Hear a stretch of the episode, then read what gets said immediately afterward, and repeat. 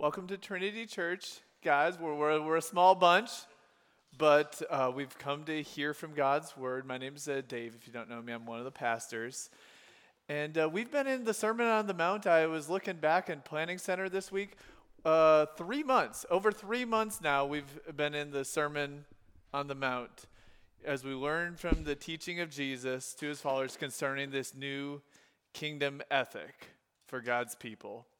Uh, Jesus lays it out in very simple terms. It doesn't take a PhD to understand, this doesn't t- take any formal education uh, to get it. So, so why have we been moving so slowly? Like we've got weeks to go. This is not, not the end of this uh, Sermon on the Mount by, by any stretch. Why have we been going so slowly?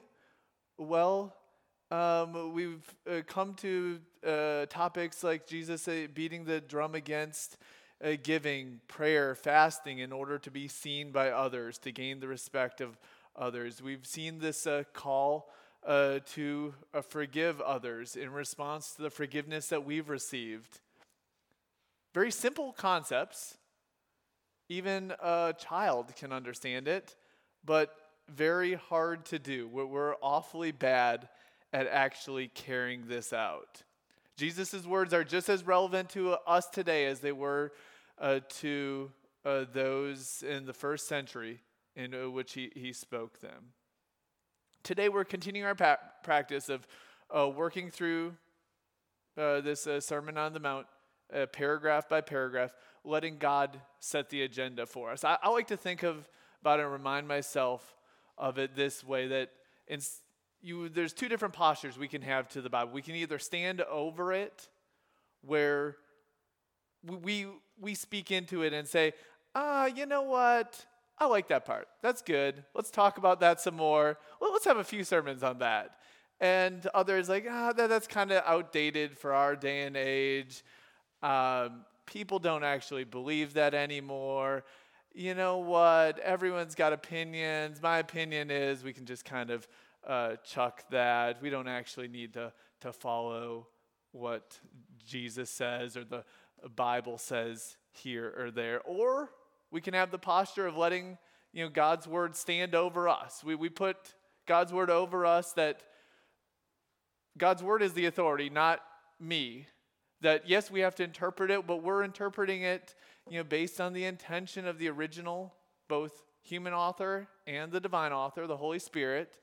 And uh, we come to it uh, to learn uh, from God. If our beliefs don't square with the scripture, it's not the scripture that has to change. It's not the scripture we need to adjust and modify and neuter it to say nothing. No, it's, it's my beliefs that need to change. When we, we come to it and realize my attitude has to change, my lifestyle has to change, it, it's, I'm the one who has to change, not the scripture. We let God's word speak into our lives and uh, change us where we need to be a change. And, th- and that's what we've come here to do, letting God's word be the authority over us as we've come to receive from God. And hopefully you find this sort of uh, preaching helpful in that, that we're not using some sort of interpretive voodoo to get to the, this hidden meaning of a scripture. And no, this isn't something like that. This is uh, an opportunity for us to demonstrate how we can all study the scripture on our own together uh, with, with a friend in uh, groups as we've come to uh, learn uh, from God's word. Today, we've come to Matthew chapter 6, verses 19 through 24, where we're going to get to talk about treasure, money, possessions, masters, all kinds of good stuff. Uh, if you didn't get a, a listening guide, you can lift your hand, and, and Nick would be more than happy to get you one from the back. I'm just going to volunteer him. And there's also Bibles in the seat back uh, in front of you if you'd like. Matthew chapter 6, verses 19 through 24. Do not lay up for yourself treasures on earth where moth and rust destroy and where thieves break in and steal. But lay up for yourselves treasures in heaven where neither moth nor rust destroys and where thieves do not break in and steal. For where your treasure is, there your heart will be also. The eye is the lamp of the body, so if your eye is healthy, your whole body will be full of light. But if your eye is bad, your whole body will be full of darkness. If then the light in you is darkness, how great is the darkness? No one can serve two masters, for either he will hate the one and love the other, or will be devoted to the one and despise the other. You cannot serve God and money. Pray with me. Father God, we've come to you. We've come to hear from you. If, if you do not speak, I, I have nothing of value to say. Speak to us. Uh, help us to examine our lives, examine our hearts uh, carefully as we want to be uh, changed uh, by you. Remove distractions from us, the clamoring appeal of other concerns that we may focus on your word and look more like you through our time here together. We pray this in Christ's name and for his glory. Amen. So, so we're in the body of this uh, sermon uh, on the Mount. You know, Jesus has uh, made it clear that one can't enter the kingdom of heaven without righteousness that exceeds that of the super holy people of the day, the, the scribes and the Pharisees. And, and then he fleshes out what that kingdom ethic looks like. He ups the ante, raises the stakes on how God's commands were uh, typically viewed in his day and age. Chapter 6 starts with Beware of practicing your righteousness before other people in order to be seen by them, for then you will have no reward from your Father who is in heaven. So, so people do that in their giving, sounding a trumpet you know, before they give. They, they do that in prayer, going to the street corners to make sure everyone sees them pray, heaping up empty phrases, thinking that somehow they're impressing God with such phrases. How, how sh- should they pray? How should Jesus' followers pray? Is demonstrated in the example we heard a couple weeks ago uh, in uh, the Lord's Prayer that he provides. Uh, people also do that in fasting. They remember last week they disfigure themselves to make sure everyone knows that they are going without. But the call here is to a greater righteousness which focuses on inward righteousness that flows out. Uh, this is the opposite of an external righteousness, which is putting a show on uh, for others. God rejoices in the former but opposes uh, the latter. And, and, that's right where we p- pick it up in chapter 6, verse 19 today.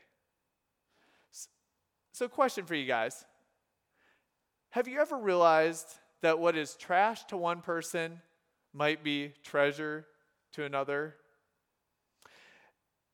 It starts from childhood. As the philosopher Hosanna said, Look, it's a treasure. And her philosopher friend Lindy responds, That's a rock, Hosanna. But, but it, it continues. Um, just a few weeks ago, it was junk pickup day in our neighborhood. Some of you in community group might remember. Never been so many people driving on our road back and forth. I mean, it continued into late in the evening. I, I drove by, okay? Everything looked like legitimate junk. Like the, the, the Mark Zuckerberg's mansion wasn't here throwing away nice stuff. Everything looked like, yeah, that sofa has seen better days a decade ago. Like it, it has a place in the special filing cabinet of the trash. Like it needs to go. But not all people saw it that way evidenced by how many people, even late at night, like flashlights out, going through the old uh, PVC pipe we had cut from our, our pool. And I considered it fully junk that, uh, you know, the value of this is not worth the time it takes to transport, what, whatever. But obviously, other people uh, disagreed with me, and they were doing what they most wanted to do. And they thought, evidenced by how much time they spent and You wouldn't be out there with flashlights at 10 o'clock at night driving back and forth a neighborhood if you didn't consider what you were finding in some way, shape, or form a treasure. And, we find in this passage that what uh, that Jesus calls us to value what most people in our world consider trash, junk, and, and worthless. And uh, Jesus calls us to hold with an open hand what people in our day and age, what people treasure, what they want most, what they strive with their whole beings after. Truly, Jesus calls his followers to a radical relation to treasure. This is radical not in the sense that God's people have never been taught by the prophets in, say, the Old Testament to prefer God over stuff.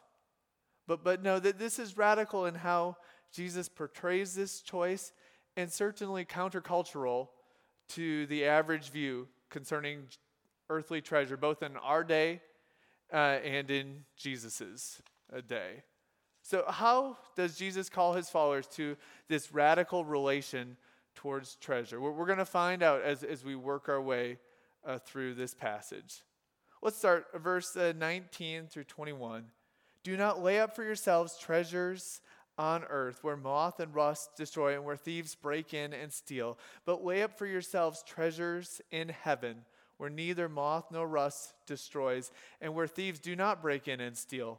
For where your treasure is, there your heart will be also.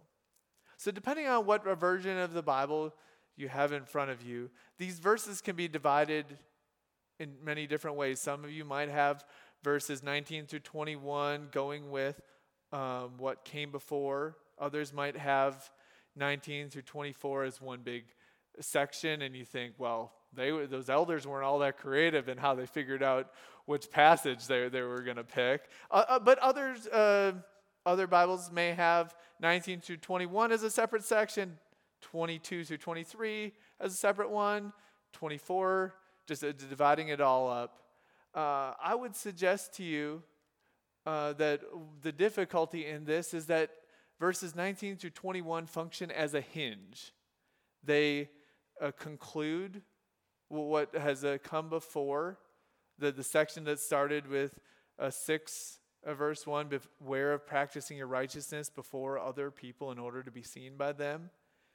And then they they introduce they launch into the last section of the body of this sermon which runs through chapter 7 verse 12 so, so how do they conclude what came before? Well you see in verse 19 it restates the, the theme in similar words same idea.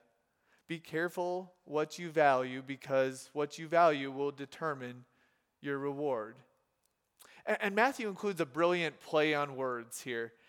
He just condemned hypocrites for disfiguring or, or destroying their faces. And then he uses the same Greek word here to describe the fate of their treasure, the fate of the treasure of those hypocrites, where moth and rust disfigure, destroy. That, that's really good.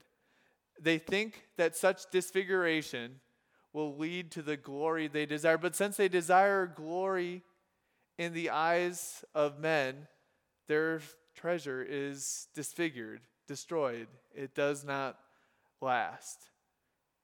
These verses, 19 through 21, uh, continue this choice between two opposites, as we've seen in the last uh, few uh, weeks. Two opposite postures. You know, one can make one's giving known to men and receive the praise of men, or one can hide it from nearly one's own self and receive the praise of God. One can pray to be seen and honored by men, or one can pray to commune with one's heavenly Father. Well, one can fast so that everyone knows, or one can fast in secret so that God knows. And, and this passage adds that one can accumulate treasure on earth or accumulate it in heaven. It works that way because one's actions, values, choices flow from one's inner person, from one's heart. Uh, that, that leads us to our first way Jesus calls his followers to a radical relation to treasure. He calls us to pursue lasting treasure, not earthly treasure. Let me unpack this choice between earthly treasure and heavenly treasure a, a little bit more for us. Uh, earthly treasure here is defined by its destination of disappearing, being destroyed, disfigured, either by natural means like rust, moth, or, or by human means of somebody coming in and stealing your, your treasure. Heavenly treasure is just the opposite. It cannot be destroyed, it cannot be taken away, it cannot be disfigured. And one's choice in this matter reveals the orientation, the posture of one's inner person. Actions flow from the heart. So one's treasure will either be on earth and one's heart will be set on earthly things, or one's treasure will be in heaven and one's heart set on heavenly things. Um, as I was thinking about it this, this week, I was scrolling through a LinkedIn, and uh, some of my friends were posting this cool new slogan about their, their company, making a company last forever. And, I mean, it makes a great, uh, great hashtag of, um, you, you, know, pursuing a company that lasts forever and bu- building that type of a company. And, and, as I was thinking about it more, I thought, well, that, that is something that's built into us, that we want to pursue things that last. We don't want to invest our lives in things that are, are going to be destroyed, disfigured, that people can take away, that are quickly undone after we're gone make, you know, hashtag make forever possible. That, that, that's great. Except here we see in this passage that if we're pursuing earthly treasure and trying to make that last forever, it, it's not going to work. We, we can safeguard it as much as we want, we can protect it, we can do all kinds of crazy things to make it last as long as possible, control as many variables as we think we can control, but ultimately it's heavenly treasure that lasts. And, and here, here's the, the problem. I, I, in, discussed in a theoretical vacuum, I mean, it makes perfect sense. We should pursue things that last, heavenly treasure, not pursue earthly treasure. Who, who won't raise his or hand, her hand uh, for that? But the problem is that this isn't a college class, that this is real life, and storing up earthly treasure has the appearance of wisdom. You, you know it, so do I. Bigger house, nicer car, lavish vacations, financial security, all kinds of things. That, that sounds pretty attractive. And, and see one key here Jesus never says don't pursue treasure. He knows that valuing, cherishing, treasuring is built into our DNA. He created us, He knows how we're made purposefully as He did it. He's saying we're, we're pursuing cheap, disposable things. Treasure something? Absolutely. But treasure that which lasts. Heavenly treasure, not earthly treasure. He, he never says don't place value on earthly things. Uh, he knows we'll have an attraction to the, what he created stuff, experiences, relationships, sex. They're all very good gifts from a good creator, but they make awful treasures.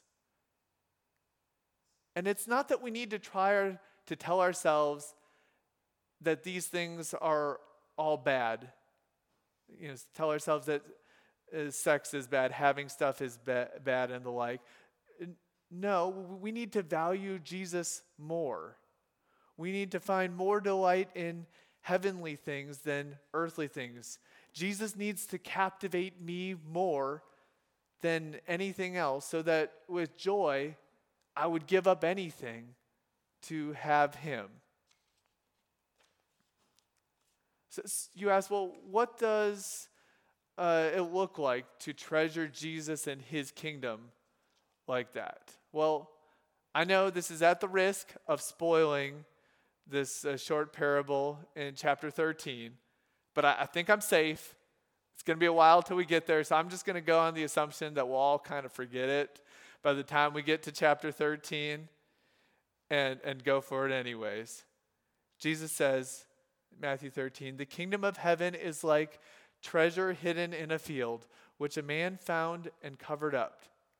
Then in his joy, he goes and sells all that he has and buys that field. That's how treasuring Jesus and all that is where he is in heaven above earthly treasure. That, that, that's what it looks like. It's not primarily about devaluing everything that we own, telling ourselves that it's not worth all that much. It's first and foremost about seeing the surpassing worth of Jesus and the kingdom of heaven, and then arriving at the realization that everything else I have and could pursue pales in comparison to that. So, so what does this guy do after he finds this treasure? He goes and sells all his stuff to buy the field. And, and what does it say? Uh, keyword then in his joy. He does it with joy because he's seen the surpassing worth of uh, this treasure. At that point, any of his th- things don't really matter to him anymore. He is captivated by that treasure and wants that above all else. And, and that's the, the type of joy what we're called to hear. Often, when we discuss, you know, heavenly treasure, earthly treasure, um, we can get the undertone of, yeah, I don't really want to give up my stuff and pleasures in this world, but I guess if I have to, I guess if you insist, it's an either or, I guess. But, but that's not the attitude here. The attitude is, is with joy. That, that's not the attitude of Jesus towards this battle between earthly riches and heavenly ones.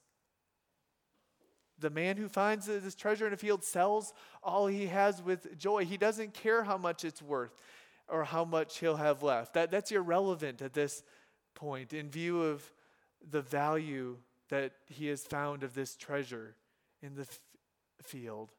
This pursuit of heavenly treasure is a pursuit of joy, joy that lasts in a world addicted to momentary, fleeting joy, which disappears as quickly as uh, it appears. That this isn't a call to uh, a miserable life. This isn't a call to not care about earthly things. This is a, call to experience abundant joy rooted in that which lasts, anchored in heaven. So, so here's the question for us. Oh, let's discuss it in community groups this week. What are you doing to cultivate joy in heavenly treasure so that you value Jesus above all else? What are you doing to cultivate this type of joy? And just a hint it starts with the basics of the Christian life. Every morning, I, I don't wake up with that type of mindset. So, reading God's word to orient, reorient my thoughts, prayer as I want to commune with the one true God. Being part of a church like ours where we have brothers and sisters in Christ to encourage us in this pursuit. As DJ discussed last week, uh, possibly fasting as we want to uh, focus on God. And, and then let's this week let, let's talk about how we can combat specific temptations uh, towards setting our hearts on earthly treasure. We, we face similar struggles, but the, those temptations can work their way out in, in different ways. Let me give you an example. Uh, f- for example, well, one could crave a Maserati and be all about uh, that. Why? Maybe for that person, it's to gain the approval of others, to friends, even strangers, to you know, look the other way. Wow, man, that, that's awesome. But another person actually struggling with the same temptation, just in a different way, could choose to drive a junky car that uh, you know was losing missing parts as it uh, drove to, to church this morning if that's pers- if, if the person's heart is doing that because that person wants to be seen as religious as humble in the sight of others if, the, if that's where that person's heart is that person's heart is in the same place of that person who is outrightly displaying riches, you know, very intent on the pursuit of the approval of others. Well, both of these people are doing it just in, different in different ways. Well, you know, one pursuit person wants to make sure everyone sees their earthly stuff. The other person is wanting to make sure that other people sees their perceived religiosity, perceived contentment. Uh, for both, it's the same problem, just a different sides of the coin. You know, both of them are longing for the approval of others over the approval of the God who sits in heaven. That they're both seeking earthly treasure. One without trying to hide his material wealth, and the other in the name of religiosity. God calls us to, to lay up lasting treasure, treasure that is in heaven that cannot be destroyed, cannot be taken away. This is important as he knows that one's heart and treasure are linked together. You, you can't pursue earthly treasure and have your heart set on God and vice versa. Why does verse 21 end with this focus on the heart? Well, God isn't primarily interested in your, your money or your stuff. So if you're here or if you're listening to this online, be relieved. We're not a church who is primarily out to get your money. God's got plenty of it. God's good. God made it all. God's, God owns everything. So He's good. I, let me promise you that. God, God wants your heart. And He knows that what you treasure will indicate the location of your deepest affections, indicate the location of your heart. As Jesus continues in this sermon, he keeps discussing a treasure. You and I might miss this at first. It seems that the next uh, couple verses seem could seem a little random, departing from the logic of this passage. Uh, but, but that's not the case. It's actually an illustration here. Um, in, the, in the next couple verses, uh, Jesus' call is to employ earthly treasure to demonstrate righteousness from the inside out. Verse 22. The eye is the lamp of the body. So if your eye is healthy, your whole body will be full of light. But if your eye is bad, your whole body will be full of darkness. If then the light in you is darkness, how great is the darkness? So, so at first, this could be a confusing illustration. I read over this a few times. Maybe you're reading over a, a second or third time and like, ah, I don't know what this where Jesus is going with this. Here's why this can be confusing. We come in with preconceived notions and, and just assume that's how people 2,000 years ago uh, viewed it. So, in terms of sight, we think of images from the outside going in to the eye. It's called intromission. But, but that's not the only or the primary view uh, concerning sight in the ancient world. Instead, the more prevalent view in, in Jesus's time in that part of the world was extramission, that the eye would reflect, project what is on the inside. Uh, th- this is the accepted thought of the day, which I, I believe Jesus is using here in this passage. Not how we view it today, but th- this is an illustration, and Jesus uses the understanding of uh, the people in his day uh, to make this illustration. Jesus, he's not trying to teach a science lesson. Jesus knows far better than we know how sight works, far better than even the wisest um, scientists in our day uh, know. He knows that, but he, he's given an illustration here. He created it, it all. This isn't a science lesson, this is something far more important. Jesus is teaching concerning one's inner being. If the eye is healthy, the, the Greek word here expresses the idea of singularity, of wholeness. Pennington insightfully writes Wholeness as a root concept can take on many hues and connotations depending on the context. In the ancient Jewish context, when discussed in conjunction with money and the goods of the world, uh, this word communicates the sense of generosity and kindness, singularity or wholeness that is free from envy, greed, and malice, so that the so whole person generosity.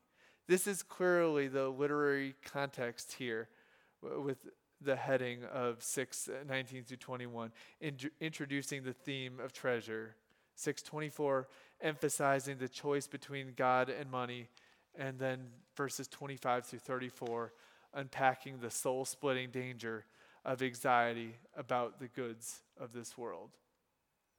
So, if one's eye is whole, uh, that indicates that the rest of oneself is whole.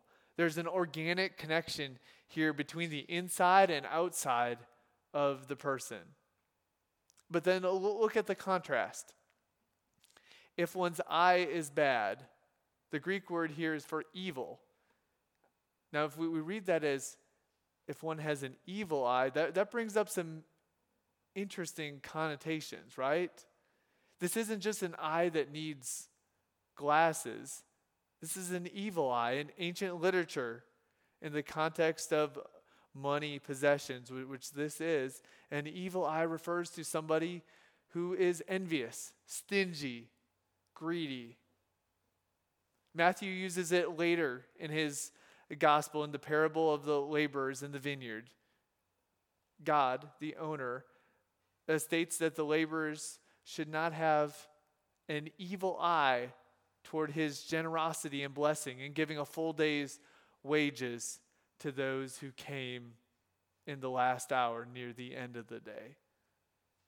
Again, this evil eye of greediness, stinginess, envy evidences a connection between the internal and external of the person. If your eye is, evie, is evil, it evidences that the whole person is characterized by greed, envy, stinginess. And then as we return to, so what does it mean to have a good eye? Given this understanding, we realize that we are exhorted here toward generosity. Earthly treasure is not meant to be worshiped, but meant to be employed in the service of God, demonstrating righteousness that works its way from the inside out.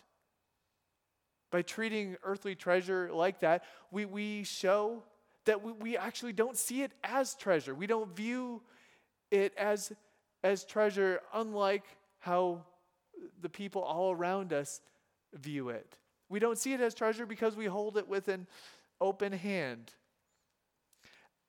Again, this is the type of righteousness that isn't a show like that of the scribes and the Pharisees. No, this external righteousness and generosity it comes from internal righteousness and generosity. So practically, what does that mean for us? Well, that means holding earthly riches with an open hand, understanding that all I have ultimately comes from God. God can give, God can take it away. And demonstrating this generosity, kindness toward others. One strange thing I found in my own heart and that of others is that as Christians, sometimes we're drawn to this concept of tithing. Why? Well, as I've thought about it more, often it's because I want a number. I, I, I want a number to, so I know, all right, let me just pay God what I owe Him, and bam, we're good. I can spend my money, my time, my energy on other things. But Jesus' teaching on money is far more difficult than that. Everything belongs to God. Uh, we give to the church, we give to others because God is so generously given to us. It's it's grace giving. It's it's not just fulfilling a duty, a, a number, and bam, we're good. Jesus is looking much deeper into our hearts. You see, you can give 10% of your income and even throw in a little extra just to be safe, but, but not please God. That's exactly what the Pharisees were doing. They had perfected this. I mean, they were tithing out of their spice racks. I mean, if, if you're going getting that serious, oof, that, that, that's some, uh, uh, some rough stuff there. But it was done in order to please man, to put on a show. And, and Jesus said earlier here that they have all their reward. So, so let's talk about it in, in group this week. Think about it this week how we can worship God and employ earthly treasure, demonstrating that we don't actually see it as treasure, that our true treasure is in heaven where Jesus is. And this leads us to the heart of the ma- matter concerning money and possessions. This is not a new idea, but it is the climax of what Jesus has been talking about.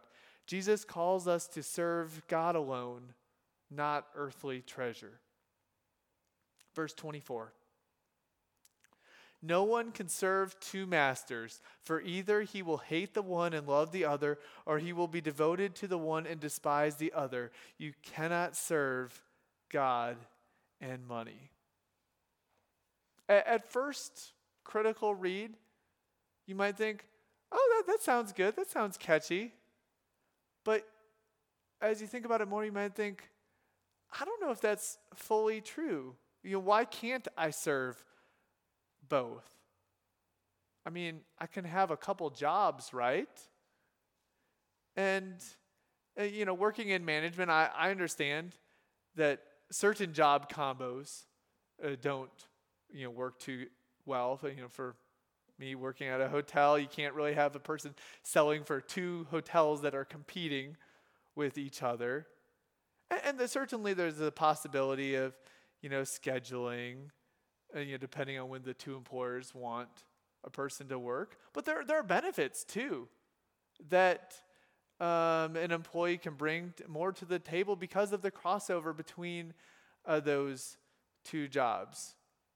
You know, often some good principles at one job are very applicable to a, a position at another job, and vice versa.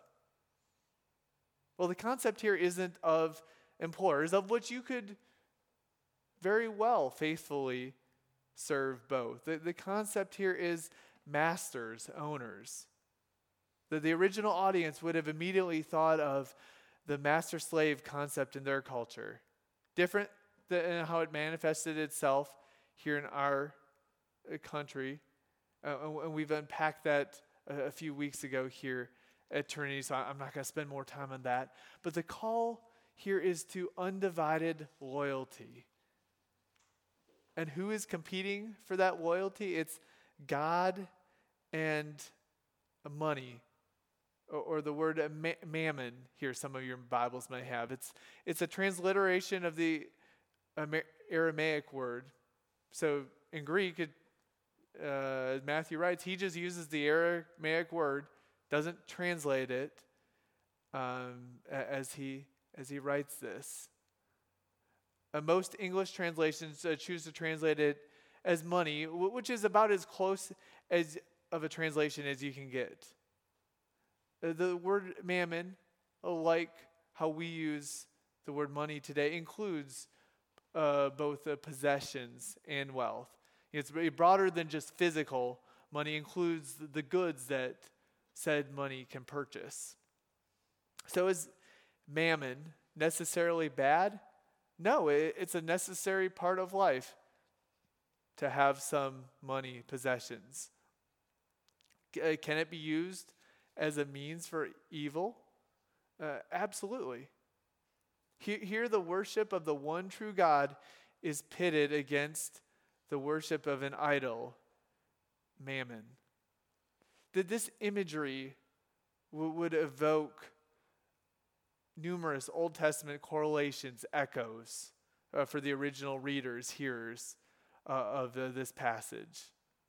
Uh, the first one that comes to my mind is that of Elijah on Mount Carmel, if you might remember. The, the one true God versus Baal in an epic showdown between uh, Elijah and these 400 prophets of Baal. Uh, remember how they went to extreme uh, lengths in even uh, the, these prophets of Baal and cutting themselves to try to get their God to answer. And Elijah went to extreme lengths, uh, proving that uh, when, when God did display his power, that it, it wasn't uh, some, uh, some trick that Elijah pulled out. It, it was a no, no parlor tricks uh, for Elijah. This it was a this is a showdown like that one. This time between God and Mammon. And the original readers here certainly couldn't help think of the basic confession of the Old Testament of Judaism, the the Shema, the Lord is our God. The Lord is one. You must love the Lord your God with all your heart, with all your soul, and with all your might. That's a statement prescribing undivided loyalty to God. That there's a choice that runs through this passage pursuing earthly treasure or pursuing heavenly treasure, having an evil eye or having a good and generous eye, serving mammon or serving God. The worship of God and the worship of earthly treasure are opposed to one another. You can't worship both, they are forever pitted against each other. You have to choose. This, this is an either or, not a both and. And see Jesus' reasoning in this. He says, For either he will hate the one and love the other, or will be devoted to the one and despise the other. You see, it's not an issue of external allegiance.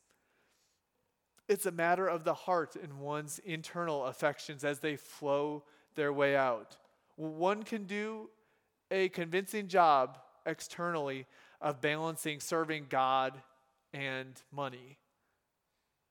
However, God's looking for a fully devoted heart to Him. He isn't fooled by those who want to use Him to serve their true God of money, of stuff. We can easily see the external appearance of serving both God and mammon and say things like the prosperity gospel, uh, the idea of using the church and raising uh, money from vulnerable people in the name of serving Jesus to fund one's, say, uh, private jet uh, purchase for, for Jesus, of course. Uh, however, we, we can find it more difficult to identify that in our own lives, how we're trying to serve both God and mammon. Well, let's, let's talk about that this week. Let's, let's think about it and talk about it in group. The call of Jesus is a, to a pursuit of lasting treasure. It's an inner posture of generosity that works its way out. It's service to God alone. And these are all interwoven together. What is that lasting treasure? Well, first and foremost, it is our triune God Himself. He invites us to His new heavens, His new earth, provides us with a heavenly and eternal reward of joy. And, and that joy is in all the good things in heaven where He is. But, but first and foremost, in our opportunity to enjoy Him forever. Let's pray.